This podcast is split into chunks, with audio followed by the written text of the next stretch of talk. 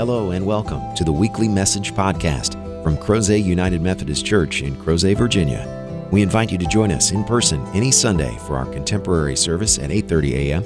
or for a more traditional service at 11 a.m. Please visit us online at www.crozetunitedmethodist.org for further information. We hope you enjoy this week's message from Crozet UMC. What in the world is she doing now? Why are we singing Christmas songs in July? And it's not because we just decided to play WGOD and play the biggest Christmas hits. That is not what we're doing. Instead, today we're looking at a quintessential doctrine, one that we in the church often take for granted, and that is that Jesus Christ is divine. And most of us sitting here go, Yeah. Amen, good. That's the better one than the snarky, yeah. Instead, we want to remember that in a powerfully transformative way. Did you notice how much you swelled as we sang the Christmas songs? A little timid on Hark the Herald. If we played it again, you'd be louder.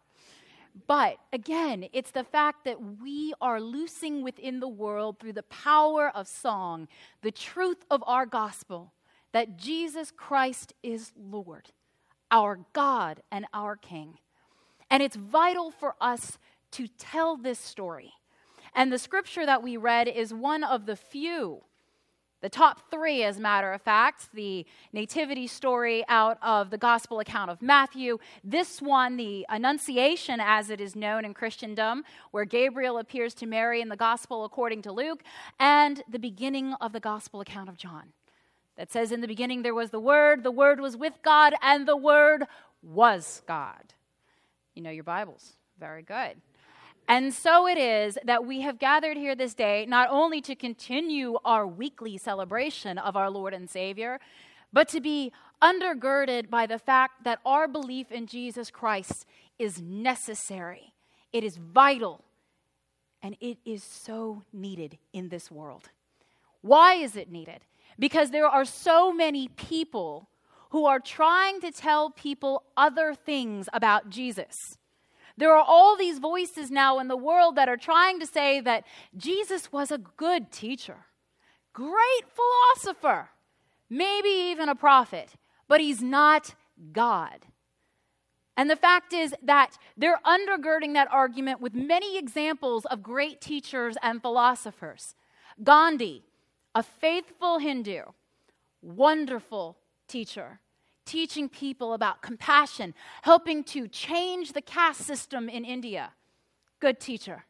Great philosophers, people who put forth the idea of ending suffering, endless charity, and kindness to those around us, the interconnectedness of people to one another.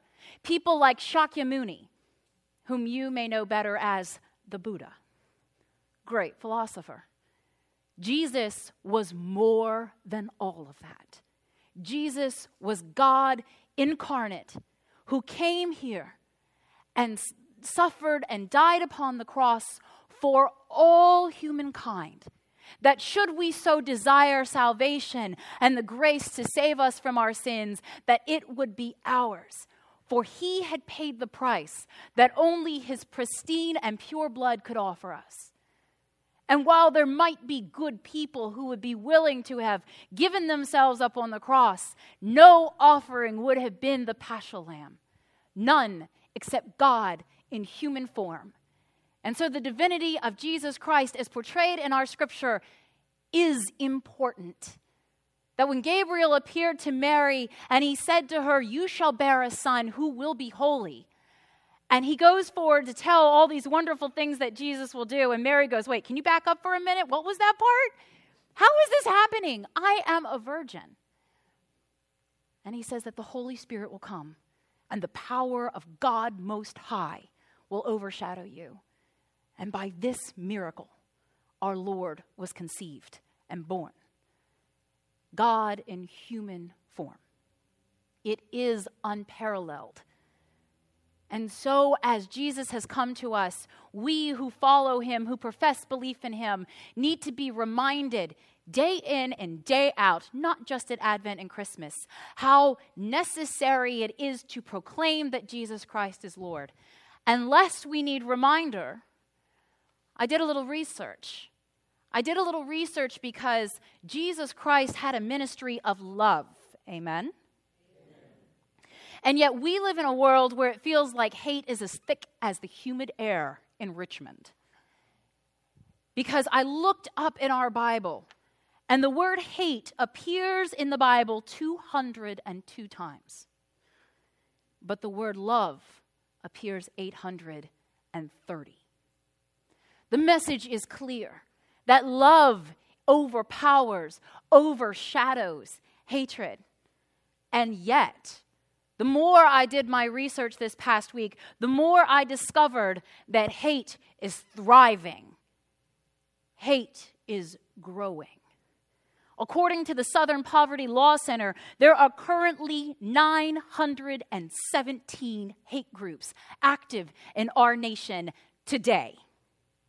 917 groups of people. And a hate group is defined by one group who advocates violence and sometimes openly perpetuates it on another group. So these aren't people who have just decided they don't like you. These are people who are advocating that we hurt, even destroy other people. And I'm sure that if I had access to the Federal Bureau of Investigation's files, I would find that the number of individuals that they are watching for their spreading of hatred is exponentially higher than that 917. And again, the numbers were shocking.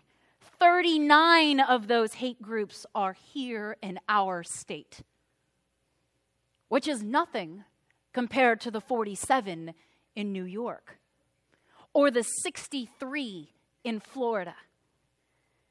And the state with the highest number of hate groups of all, at a whopping 79, California.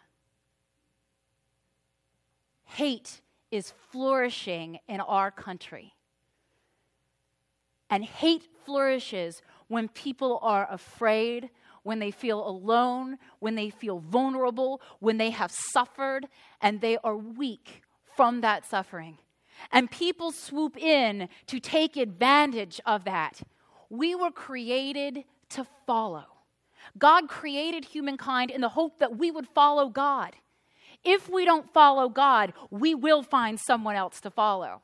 And sometimes those leaders are perverse. Sometimes they are seeking to perpetuate hate and violence. And sometimes, God help us, we decide to follow us, our own wants.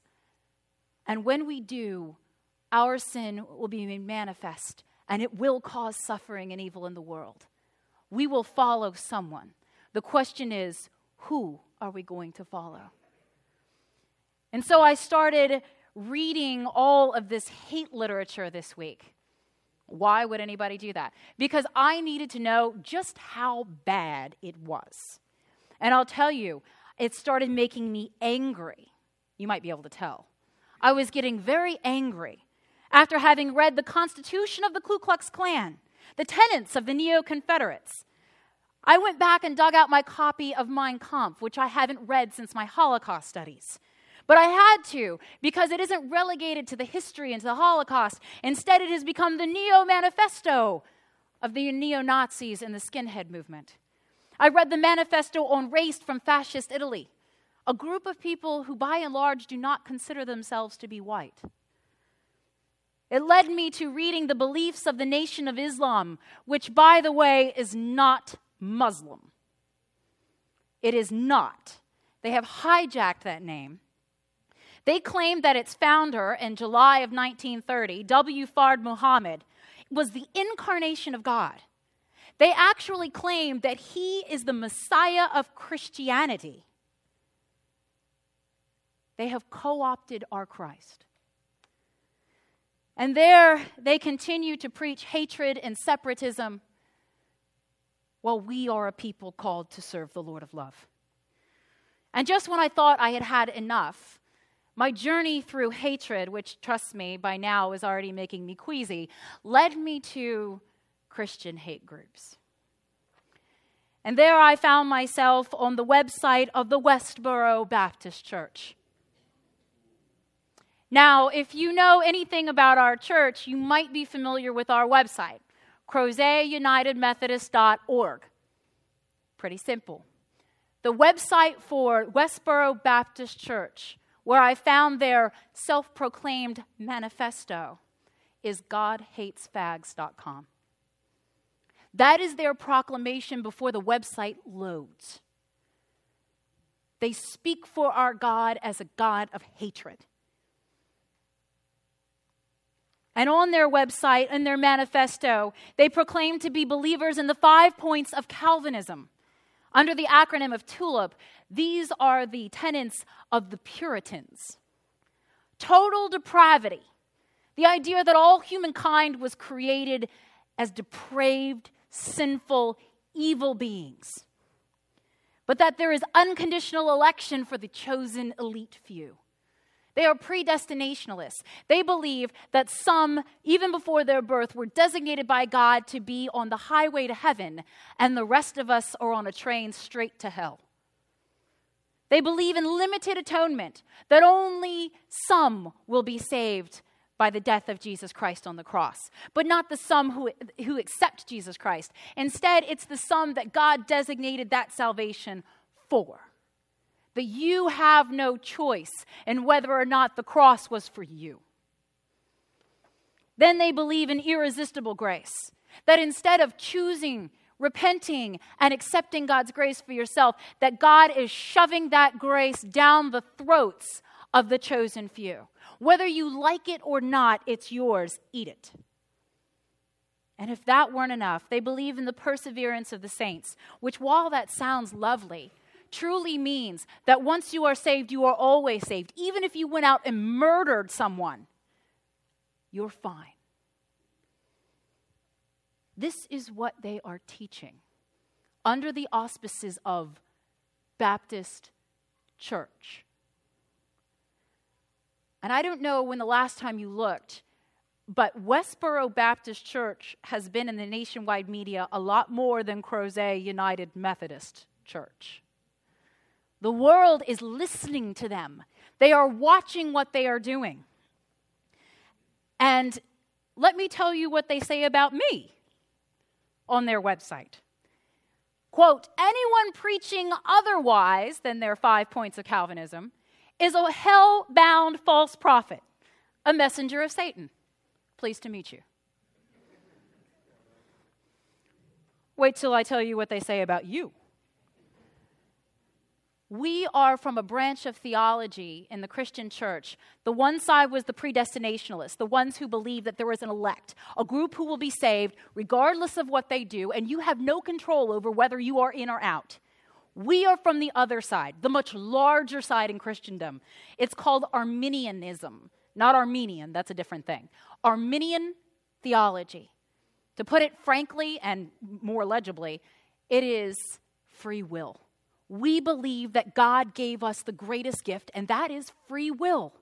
That we can choose to follow God, we can choose to embrace grace, we can choose that we will not be depraved sinners.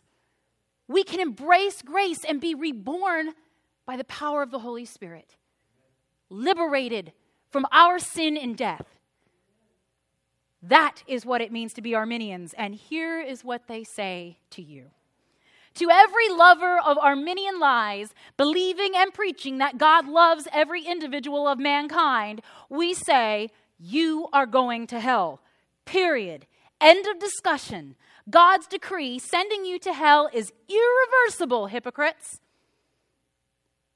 That's what they say to you and to any other Christian that believes that you have the power to take the grace of the cross for yourself. And if I wasn't angry enough, here was the last thing that they said the greatest lie ever told God loves everyone.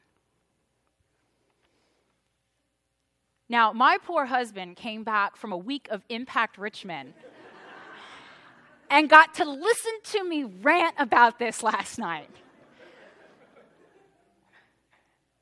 Because it is obscene. Is it not? God hates everyone. Wait, I'm a, I, I realize I'm a messenger of Satan, but did I not read in the gospel account of John, God so loved the world that he sent his only son? Not God sent his only son so some people of the world would be loved. I don't remember reading that translation. I don't remember that. I remember God saying, I love the world, and I will not let them be depraved. I will not leave them alone. I will not choose the few. God had the few. They were known as the nation of Israel. God said it's not enough. I love all of them. I want all of them to have this gift. And grace is a gift, it is not a demand. I demand that my child eat his vegetables. I don't demand that he eat dessert. Instead, the good stuff is offered over and over again. We offer grace to all people because we, of all people, have received grace. Who are we? We are sinners. We are people who are as frail and vulnerable as those who preach hate. As these people and sometimes it's hard to remember that these are people. But Jesus didn't say, hate your enemies. Jesus said, love the Lord your God with all that you are. And the second greatest commandment is, love your neighbor as you love yourself. And you have heard it said, said Jesus, that you should pray for your enemies. He says, I tell you to love your enemies. I tell you to love your enemies that kind of transformative love, to love all people, to love your family and your friends, to love your neighbors, to love your enemies, to love the people of Westboro Baptist Church. How do you love people like that? Hi, I'm a messenger of Satan. It's nice to meet you. We do. We do pray for him. But the other side is that while we are here secure in our faith, they are perverting the vulnerable. They are telling people their version of the gospel. And people, God love them, believe it. People believe when they're told that God hates them. They believe when they're told that those who are of the church of Christianity, even though that side needs some help, really doesn't seem to understand that they do not speak for Jesus. I think I missed the part where Jesus comes back in Matthew 25 on the throne to separate the good from the evil, like the sheep and the goats, and says, Hold on a second, Westboro Baptist, take the throne. I missed that part. I missed the part where God says, that I am making a kingdom of heaven divided into sectors, and the nation of Islam is over here, and the radical Christians are over here, and we're probably not letting in 90% of the world. I missed that part, but they didn't. They think that that is the way the world will function.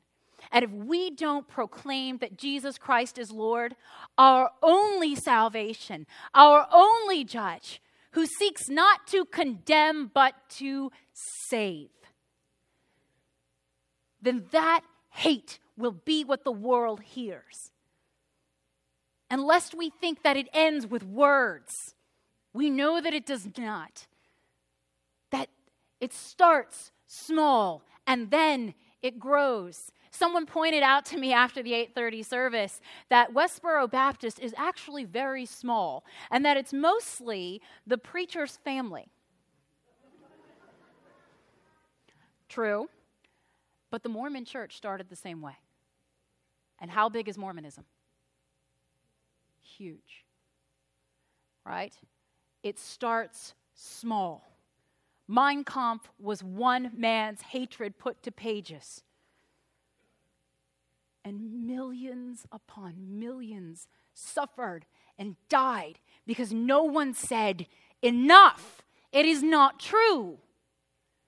And people in their deepest, darkest moments, such as the impoverished, when they cry out and go, Why is it so hard to even feed myself?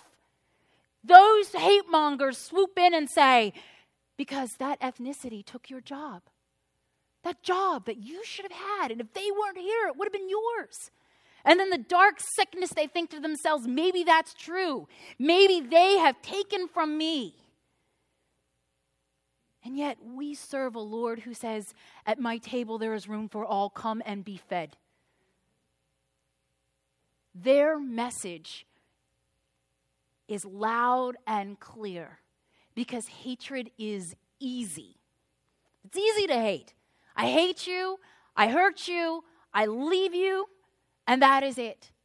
Love is about investment. It is about turning to another person and saying, I care about you. God loves you, and God has called me to love you. And in order for me to legitimately love someone, I have to know their name.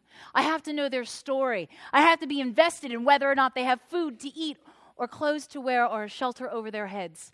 I have to care if their child can go to school and have what they need to actually learn. I have to become invested in another human being, and that is exhausting. And oftentimes it will be frustrating. But I can't imagine how many times God has been exhausted and frustrated with me. And yet, day by day, God's grace rains down from heaven. Every single day, I am reminded that not only am I loved, but I am not alone, and God will not abandon me. And every time I need it, that cross is there for me. That is living love. Our culture says it's the form of a heart. When does the church call out, no, it is the cross? When do we as the church remind people that Jesus Christ is Lord? Do we only sing those songs at Christmas? I mean, I know you start like at Thanksgiving now, but let's be honest. There are other times to declare that Jesus Christ is Lord. I am looking at a room full of very capable disciples of Jesus Christ. You have the ability, even our youngest children could learn Jesus Christ is Lord. Children have to be taught to hate. And hatred has to be fueled and fed. So let's give them something else to nourish their bodies and their minds and their spirits. Let's give them the gospel. Let's give them the bread of heaven, the living water, the wellspring of life, that if you drink from that, you will never go thirsty again. Let us stop just thinking about our day and what we have to do and start thinking about the one who gives us life and breath, hope, salvation, and grace. Let us wake up in the morning and say, What can I do today to proclaim the divinity of my Lord and his reign is now? And that's hard. We live in a country where we are born and bred and raised to not enjoy the monarchy. In fact, we just celebrated the fact that we liberated ourselves from the monarchy, right? And yet, we serve our King, the King of Kings. I am not an employee of Jesus Christ. Whether or not I was paid or had benefits or a job, I am still the servant to my master.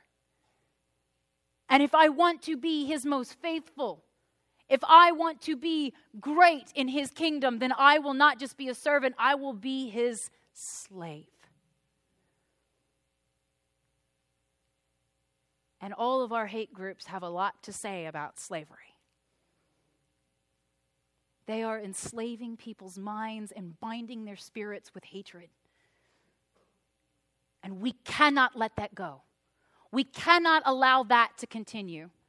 It is time for us, for the church of Jesus Christ, the Lord, our God and King, to stay united and to say together, we will not go quietly. We will love other people. We will become invested in them. And we will push ourselves beyond our comfort zone to proclaim it with everything that we have and all that we are. Because the one thing that all of those hate groups had in common, they are all in. All that they do, all that they think about, all of their finances and their materials go toward that. And Jesus Christ deserves all that we have. all of the love that we can pour out. Because Christ says, When you are empty, come to me and you shall be filled. It is time for us as the body of Christ to proclaim boldly and to refute these claims that are eating away at the hearts and minds of countless millions of people. Because I'm sorry, Westboro Baptist Church, God loves everyone. And they're afraid of that. Because if God loves that person that I hate, what does that say about me?